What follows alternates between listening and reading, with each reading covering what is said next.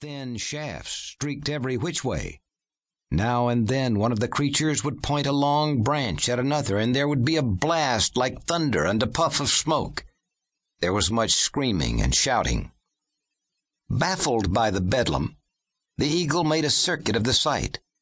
Bodies littered the area. Some creatures were thrashing in torment or convulsing in the pangs of death. Pools of blood were everywhere, seeping into the earth. The eagle witnessed countless brutal fights in which creatures were slain or maimed. It saw big ones ripped open by whooping foes and small ones who had their heads caved in. It had never beheld such outright carnage, such bloodthirsty slaughter. So it lingered, absorbing every detail. Its kind learned by studying other wildlife, by learning the rhythms of the woodland.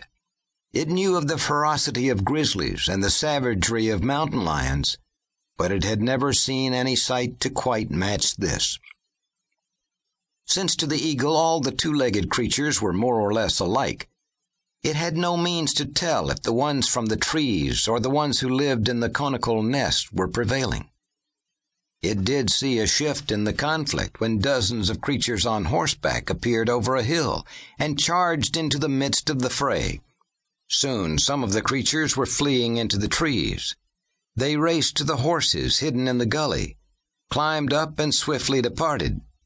Many laughed and waved strips of hair. The eagle made one final sweep. All the fighting had ceased, but some of the creatures were going around striking others sprawled on the ground if the latter showed the slightest hint of movement. Presently wailing and bawling arose, forming a mournful din that so upset the eagle it sailed off, heading deeper into the virgin wilderness where it could enjoy life undisturbed by the two-legged terrors. Chapter 1 Nate King raised his heavy axe overhead, then paused as the forest around him abruptly became eerily silent.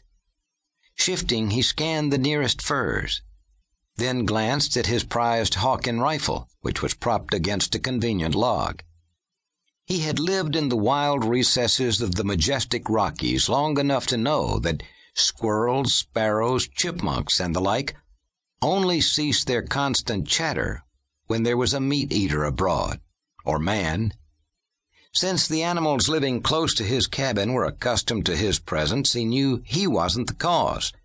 There must be an unwanted visitor in the vicinity. Lowering the axe, Nate stepped to the log and crouched.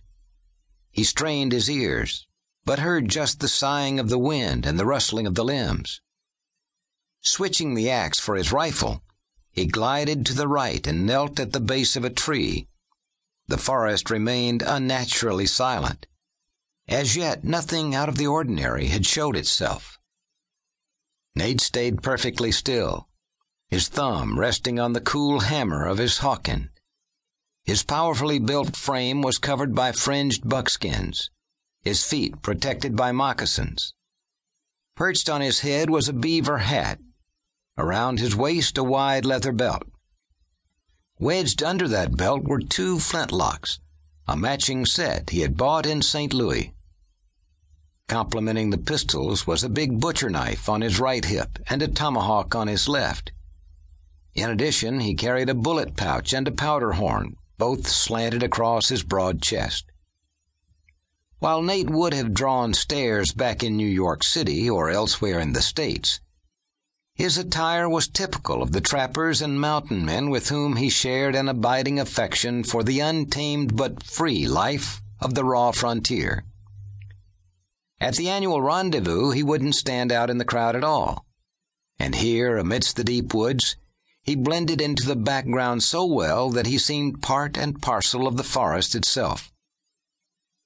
Tense minutes went by. Nate had reason for concern.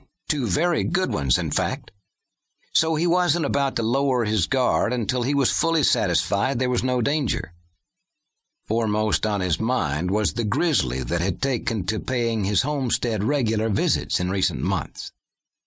From the size of the tracks he had found, the beast had to be